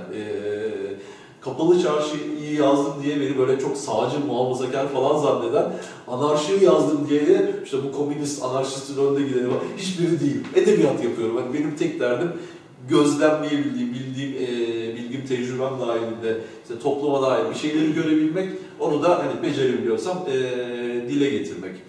Fakat romanın adını Anarşik koyarken, şimdi karakter biraz böyle pasif anarşist. Sisteme dahil olmak istemiyor. Hiçbir yeri kırdığı, döktüğü falan filan yok ama ya diyor hani mesai, o bu, işte bilmem ne, para, pul, ben öyle değilim. Dağlarda dolaşıyorum. Hani çok hani üstün başında dökülüyor falan diye bir karakter var. Bir noktadan sonra işte anarşik, anarşist, bilmem ne falan filan şey geldi aklıma. Ya niye anarşik? Anarşik hani var ya böyle kafamız hani. Anarşik, yani işte gomanist. ya da başka bir moddan, yani başka bir görüşten de başka bir böyle kalıplaşmış şey. Böyle değil ya. Hani çok fazla biat toplumuyuz. Hep böyle şey, yani eyvallah böyle de saygı duy vesaire falan. Saygı güzel de yani bileyim anlayayım sonra gene duyuyorum. Hani hobi olarak gene duyuyorum. Bunu kırmak için sadece birileri şey desin. Hani romanı 1000 kişi mi okur? 100 kişi mi okur? 10.000 kişi bilmiyorum. Ama romanı gören, işte sonra tiyatroya yaralan, tiyatroya gelen en azından hani 1000 kişi ise evet ya onlar şık da olabilir. Hani şık da olabilir o eylem. Hani bir şeylere karşı çıkmak artık illaki böyle ötelenecek, ayıplanacak bir şey olmayabilir dedirtmek benim için yeterliydi. Gör da çok benzer bir kaygıydı. Aslında ilk aklıma gelen şeydi. Kör bağır. Biraz çift anlamlardan da, yani bağır hem de işte göğsümüze bastığımız işte memleket vesaire falan filan. Güzel işte kör bağır. Sonra şey dedim ya niye kör olsun ya? Gözümüz açılsın artık hani gör olsun diye. Şeyi de önemsiyorum. Yani bu kitabın adı özelinde değil. Yani ben önemsiyorumu da geçtim. Zaten edebiyatın içinde değerlidir. Eylem, duyular vesaire aslında yazarın çok büyük bir şeyidir. Hani o 5 duyu görmek, işte koklamak vesaire. Joyce gene onu muhteşem kullanır. Hiç hissettirmez bizi ama bir yere dokundurtur falan. Bir şeyi görür sonra kafayı kaldırırsın başka bir şeyi görürsün vesaire. Bütün o duyular bizi çok tanımlayan, çok ne olduğumuzu, neliğimizi ortaya koyan şeylerdir. O açıdan da duyulara hitap eden bir isim olsun, gör daha iyi olur diye hepsi birleşince böyle oldu. Biraz da evet işte artık görelim, yani dönemin imkan verdiği kadarıyla da hani bağırmasak da hani bağırmaya bir başlayalım, şarkı söyleyelim falan, tartışma şeyler söylesin falan, bir şeyler olsun artık hani o anlamda kitabın adı böyle oldu. Peki bu kitaba da yön veren şeylerden birisi diğer kitaplarda da var. Ben Levitin'in dilinin de yaratının dille alakalı bir şey. İroni Tint'in edebiyatının da bence alameti tarikatı daha önce de konuştuğumuz gibi. Bu hikayede çok güçlü bir yönü var. Hemen hemen her hikayede. Bu artık şey değil. Kimi karakterler vardı. Karakterin kendisi ironik olduğu için dili de ironiktir. Ama kimleri vardır işte burada olduğu gibi. Hayır yani Yadar ironik bir insandır. Yadar'ın dili böyledir. Ve bütün hikayelerde bundan nasibini alır. Benim gözlemlediğim filmde böyle bir yapılanma çok var. Yani en azından benim dikkatimi çeken ve benim böyle yorumladığım.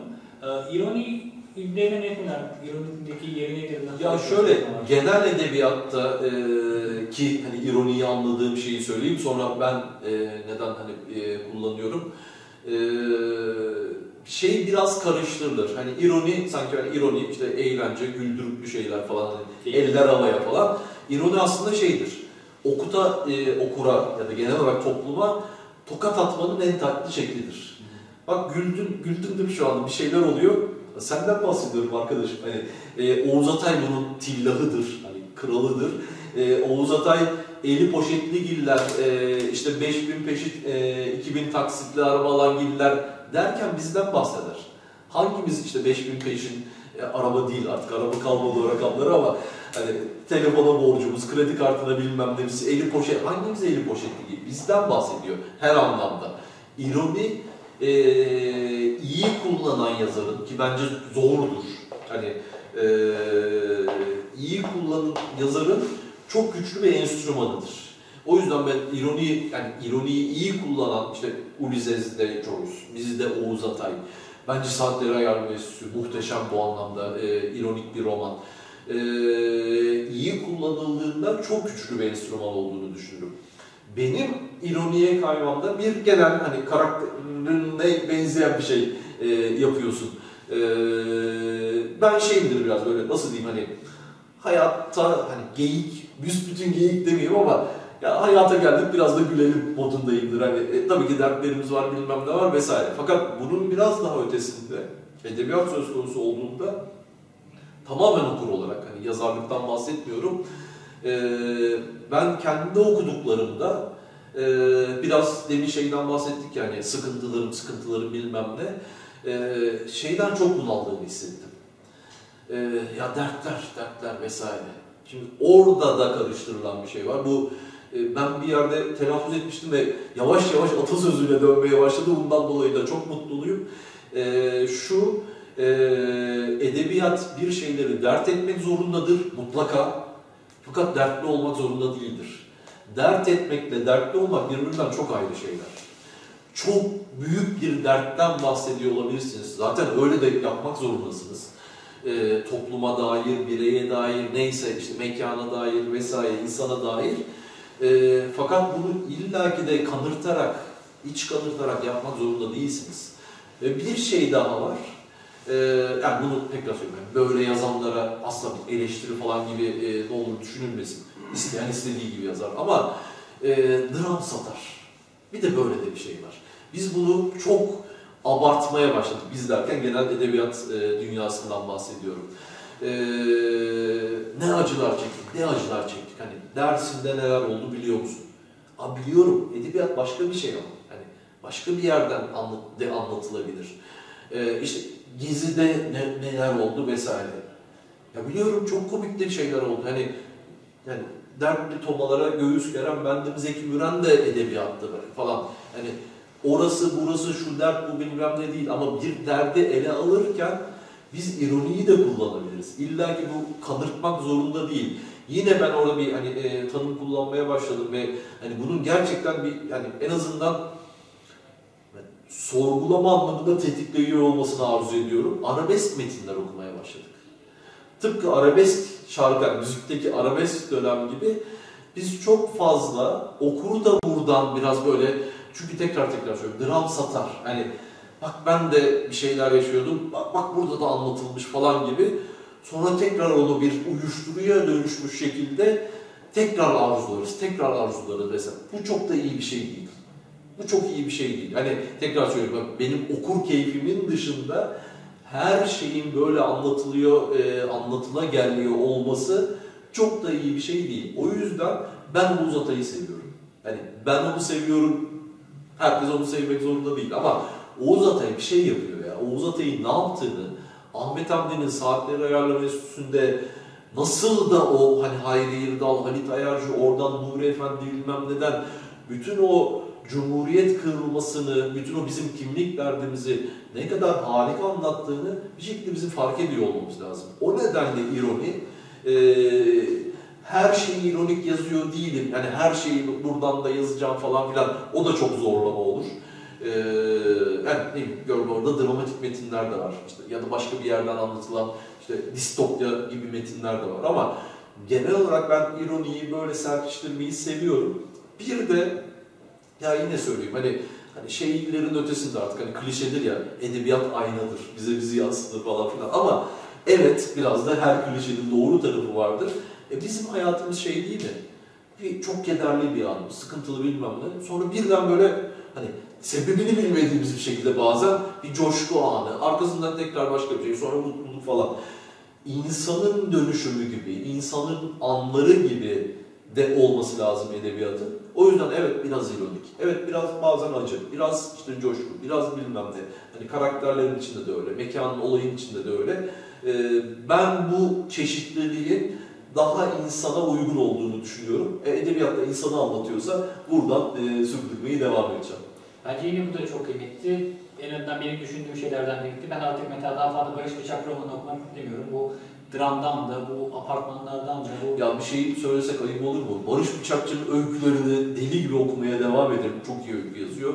Romanlar konusunda zannediyorum benzer şeyler düşünüyor olabilirim. Yani artık daha fazla Barış Bıçakçı metni okumaya zaman ayırmak gerekiyor mu? Ben kendi adım... Ya çok değerli bir isimden bahsediyoruz. Yani o yanlış anlaşılmasın ama hani benzer başka metinlerde olduğu için. Evet. Şeyden sıkılmadık mı ya?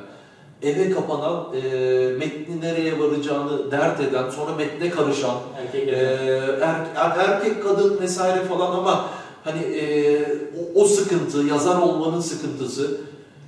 Abi tekrar söylüyorum, yani bazen şey soruluyor bana, yani bana değil, bir dolu yazara ya da sanatçıya bir şekilde soruluyor. İşte ritüelleriniz nedir, nasıl yazıyorsunuz, işte bir şeyiniz var mı falan filan. Ben de şey diyorum, arkadaş madencinin ritüeli var mı ya? Çarşamba günleri madene inemem falan.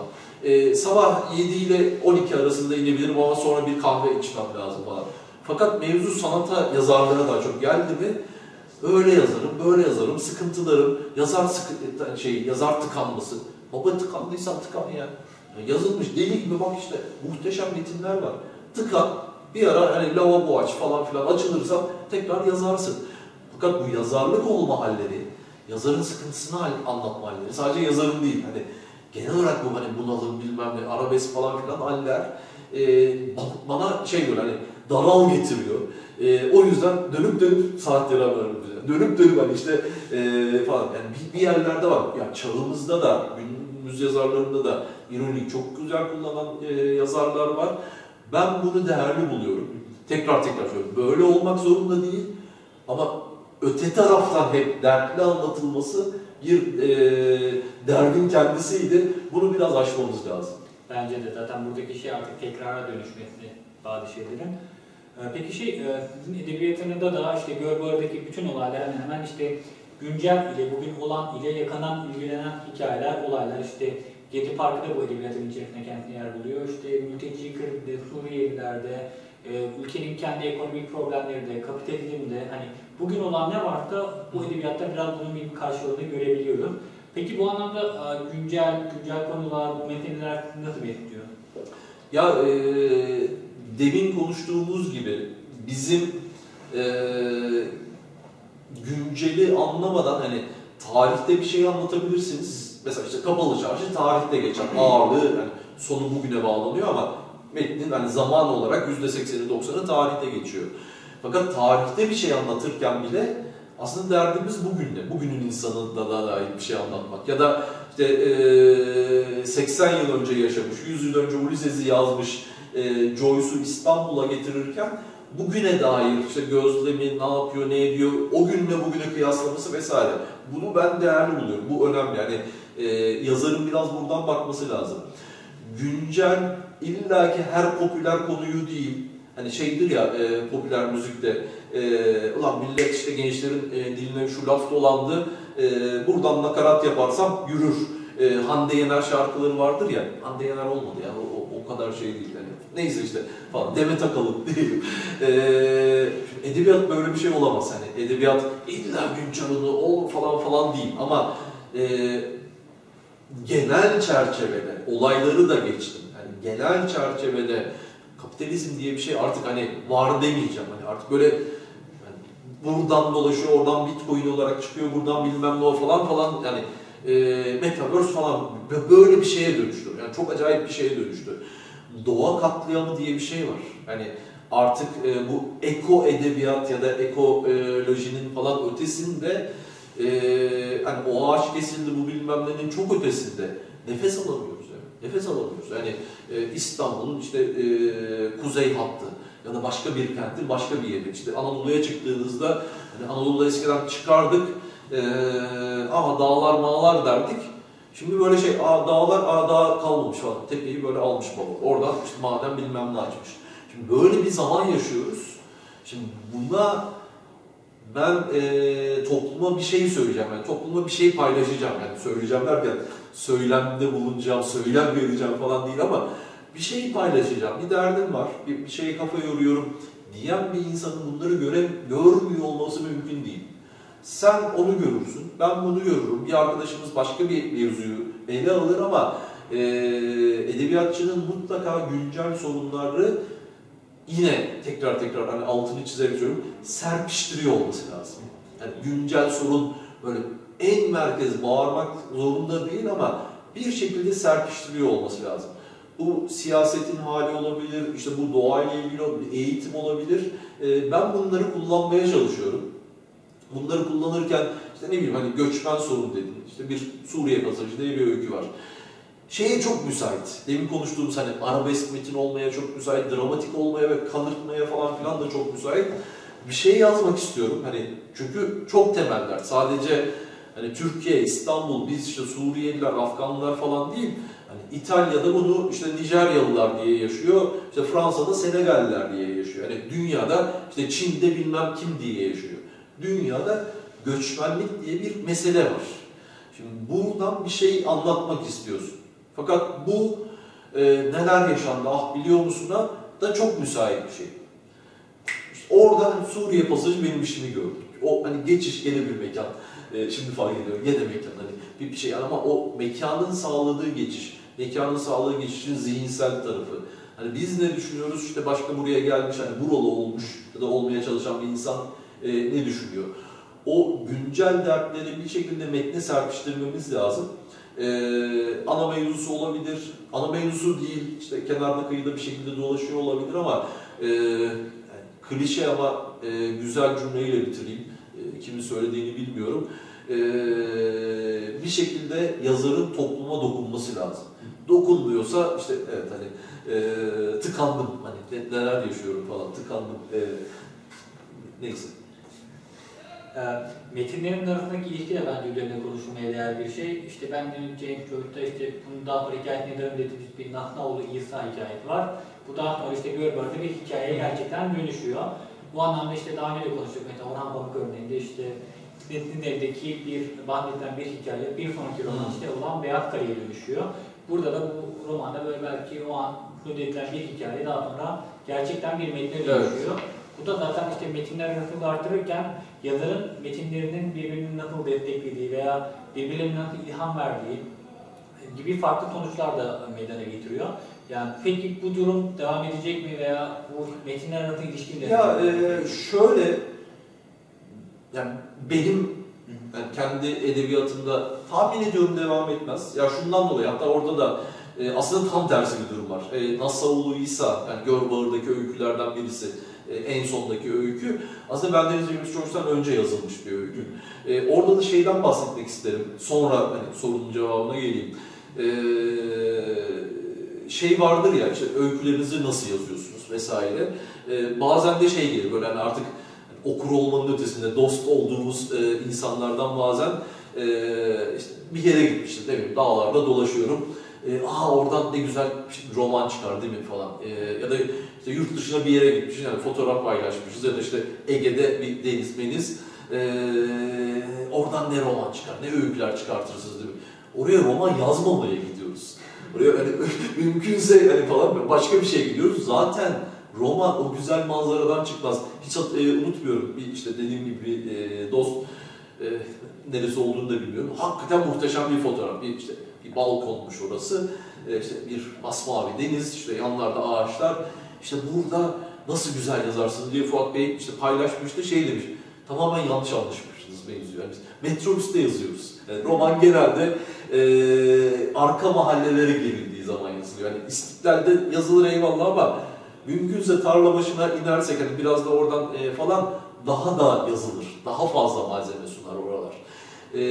Bu anlamda işte Dublin'de gene o Finnegan çevirisinden dolayı bir zaman orada bulunmam gerekti. Şeyler geliyordu böyle dostlardan, işte arkadaşlardan falan.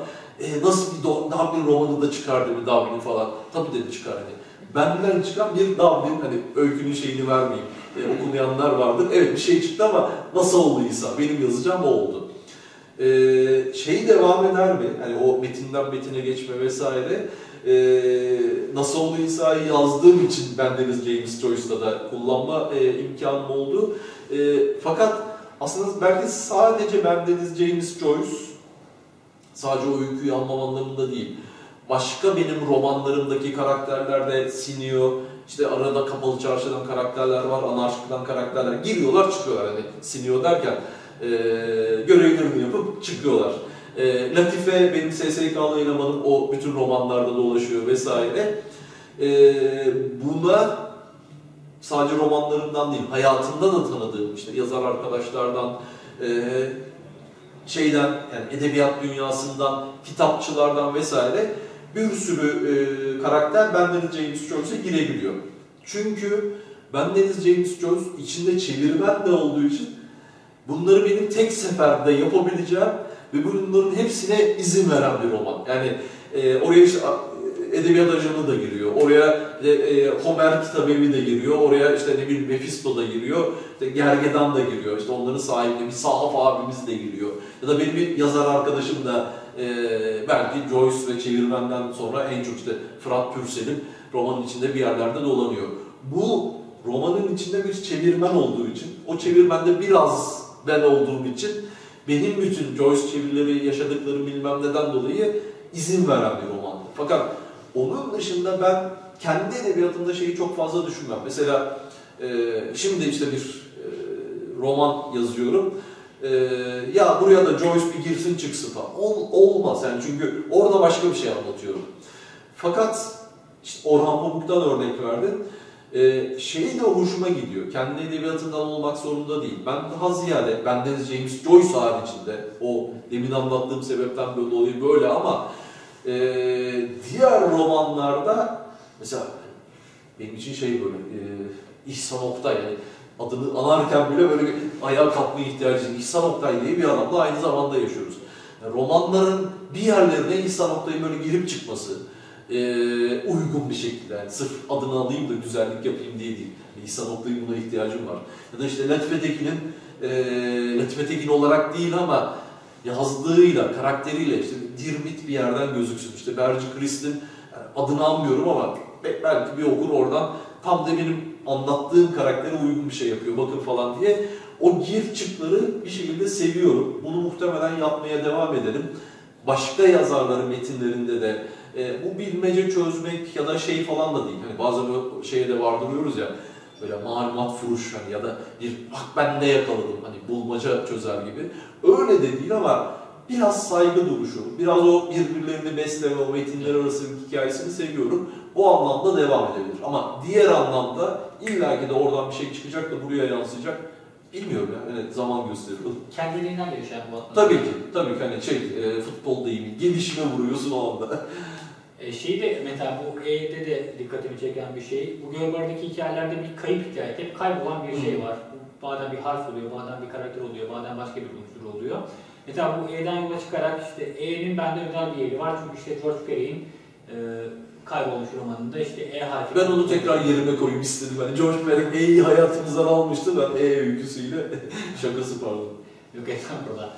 Burada da bu kitap özelliğinde, bu hikayelerinde neden özellikle E harfini, burada bir gönderme mi var, yok da neden... Ya yok, ya o öykünün ilginç bir hikayesi var. Çok kabaca, hani okumayanlar için uzun bir öykü, bazen yani 30 sayfalık falan bir öykü. Ve aslında iki merkezi var öykünün. Bir ana, hani bir yarısına kadar 3 tane delikanlı mahallede, Pendik sahili gibi bir yer orası. Muhabbet ediyorlar. Tam gezi dilimizde şey oldu. Pandemi günleri. Tam da şey, hani bir hafta sonu, tam cuma akşamı sokağa çıkma yasağı ilan edilmişti. Hepimiz gidip gofret almıştık. Sonra işte tekrar pazartesi falan. O bir hafta sonu yaşandı ya. Nisan'ın işte 8'i mi 10'u mu o zamanlar. O gün sahilde muhabbet ediyorlar ve aslında üçü de pek benzer değil. Yani tek ortak noktaları aynı mahallenin çocuğu olması. Biri biraz daha böyle kitaplarla haşır neşir. Biri tam hayta, hiç o taraklarda bezi yok. Biri biraz daha böyle hani dindar vesaire ama tam o da anlamamış ne olduğunu falan. Böyle üç genç muhabbet ediyorlar ve birkaç ana dertleri var. Erkeklerin ana derdi kadınlar olduğu için aşkları falan. Biri çok aşık. Hayta olan aşık değil ama kesik falan, bankacı falan. İşte ötekisi başka falan. Bir bunlardan, bir de işte paraları yok. Maddiyattan doğan, biraz koronadan falan muhabbet ediyorlar. Öykünün bir yarısı bu. Ve bir noktada birbirinin aklına bankanın tabelasını söküp aşık olduğu kıza vermek geliyor. E harfinden dolayı. Öykünün diğer yarısı da bundan dolayı, o işte banka falan, hani devlet bırakır mı? Gözaltına alınıp o karakterlerden birinin işte nezarette, sonra bilmemlerde falan filan geçiyor. Çok kabaca böyle bir öykü. Hani hayattan bir şeyleri devşiriyoruz ya, hiç hani George Perec vesaire, hani yazarken aklıma geldi de ana çıkış kaynağı hiç Perec'le alakası yoktu. Bu aslında benim yıllar önce hayatımda yazarlığın y'si yokken, hani hayatım hiç öyle bir ya olur mu acaba falan diye bir şey düşünce yokken bir eniştemizin anlattığı hikayeydi. Enişte ta 80'lerde bizim teyzeye emlak bankası var o zaman. Çok aşık, muhtemelen kafa da güzel. Bir gece emlak bankasının E'sini söküyor, hediye ediyor. Bunu yıllar önce bana anlatmıştı. Sonra ben yazmaya başlayınca bu çok güzel hikaye lan. Yani çok güzel bir şey var burada, çok öyle. Bankayı alıyorlar, banka var, aşk var bilmem ne falan. Bunu bir yerde kullanırım diye böyle cebe koymuştum. Sonra da öyküde de geçiyor. Ya okumayanların tadını kaçırmayayım ama böyle minik belki anlatmak gerekiyor. Teyze de diyor, tamam güzel etkilendim de ne olacak yani bankanın E'si duruyor, çamaşır E'li yapıyor falan. Bir şey işe yarıyor. Bu anlatılan hikayeden. Diğer kısmı gözaltı bilmem ne, maalesef o benim yaşadığım bir şeyden. Fakat yani bir şey anlatmak istiyorum, kendimle ilgili bir şey anlatmak istiyorum, kendi yaşadığım hikayenin tarafıyla çok dramatize etmeden. O eniştenin hikayesini birleştirmek istiyorum. İkisi çok tatlı buluştu. İşte FEP Bankası, TEP yaparsam başıma bela mı gelir, yani banka belli olmaz, benim adımı niye, bankamın tabelasını niye çaldırdım falan der diye. İşte FEP Bankası'nın E'si, çünkü işte Emel'in baş harfi vesaire. Buradan çıkan bir öykü. Ya şundan dolayı bunu anlatmak istedim. Hani işte George Perec olsa ne güzel olurdu. Ama yok, hiç alakası yok. Bazen eniştenin hikayesi George Perec'in hikayesini döver. Hani bana göre daha kıymetlidir. Oluyor ya, işte nereden yazıyoruz?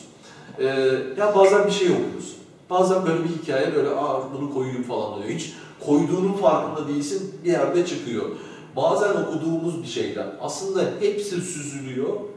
Hepsi süzüldükten sonra siz özgün bir şey çıkartıyorsunuz. Edebiyat hepsinin toplamı. Hatta burada de çok tartışılır ya, işte Orhan Pamuk'u andık hani.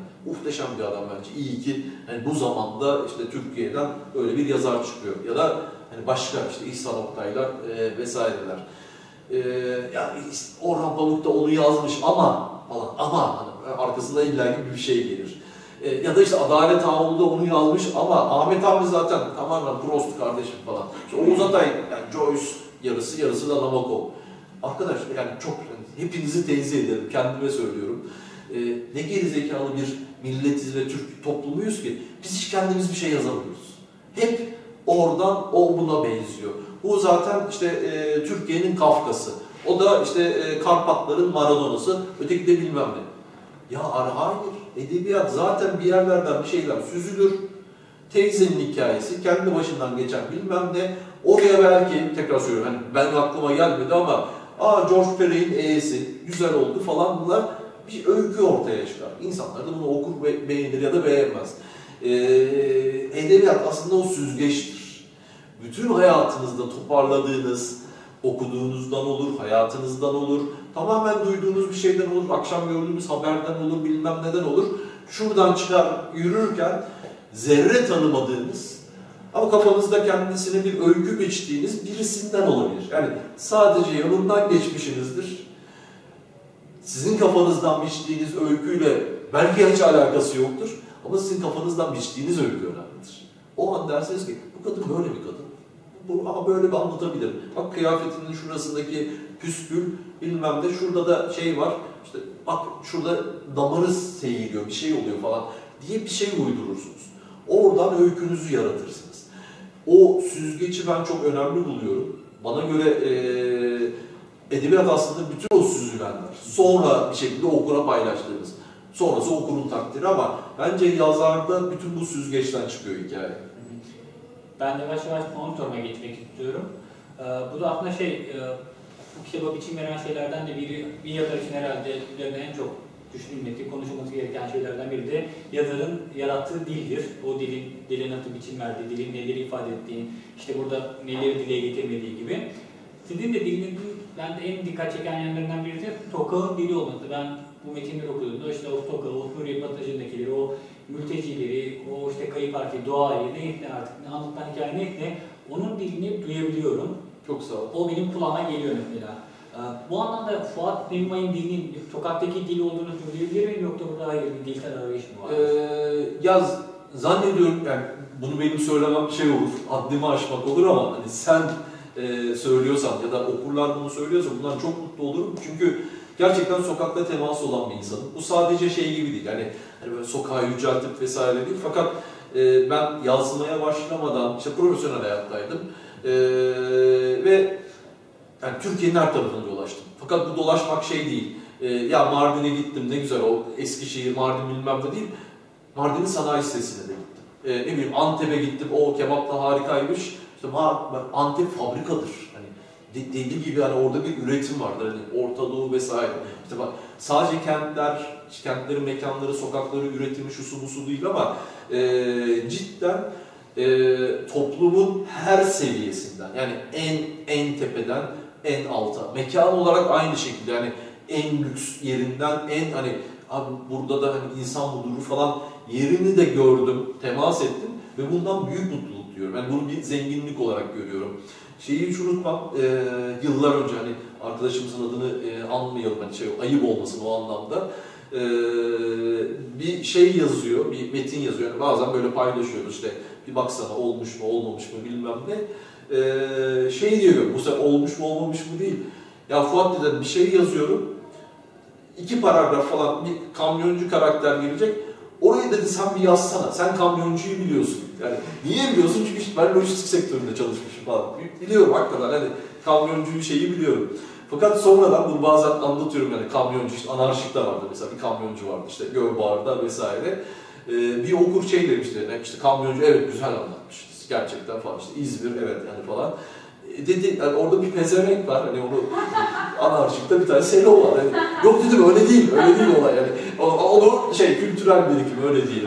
Fakat gerçekten hani sokağa yani bu sokağa değmek sokağa falan yani o güzel süslü kelimelerin ötesinde cidden insanlarla konuşmak. Ben şeyi seviyorum ya, hani gideyim muhabbet edeyim ya. Yani işte kahve olur, bilmem ne olur, orada işte sonra lüks restoran olur. İnsanlarla konuşmak sadece oradan işte konuşacağım da öykü alacağım bilmem ne falan filan da değil. Bu insani temastır. 20 kişiyle konuşursunuz, bir tanesi ondan sonra hani 3 yıl sonra bir şey yazarken aa evet ya oradaki abi tam da şu an anlattığım karakter işte olay işte demin süzme hikayesi dediğimiz gibi. Süzersiniz oraya koyarsınız. O anlamda evet hani sokağa yakın olduğunu söyleyebilirim. Ne kadar sokağın dili bilmiyorum ama en azından hani evdeki yazarın dili olmadığını biliyorum. Ben bu tarafı anlatmayı, bu taraftan işte edebiyatımı bir şekilde kurmayı daha değerli buluyorum. Hani daha belki doğru da buluyorum. Yani bu yani doğruluğu biçmek bizim görevimiz mi bilmiyorum ama edebiyatın topluma, sanatın topluma temas ediyor olması lazım. Tekrar yani toplumcu olmak zorunda değil, işte edebiyat halk için midir, sanat için midir, bence ikisi hepsi içindir falan ama bir şekilde toplumun derdine, toplumun diline, insanın bir şekilde diline temas ediyor olması lazım diye düşünüyorum. Acizane yapabiliyorsam ne mutlu bana. En azından senden aldım o şeyi tamam, bir sıfır cepte. Bu akşam benimle olduğun için çok teşekkür ederim. Ben çok teşekkür ederim herkese tekrar. Çok teşekkürler. Eğer sorular da varsa olabilir Fuat Bey için. Yok gibi duruyor. Ben soru olunca gözlüğü takmıştım şeye bir göz teması falan diye. Çok teşekkür ederim. Tekrar ayağınıza sağlık. Umarım keyifli geçmiştir.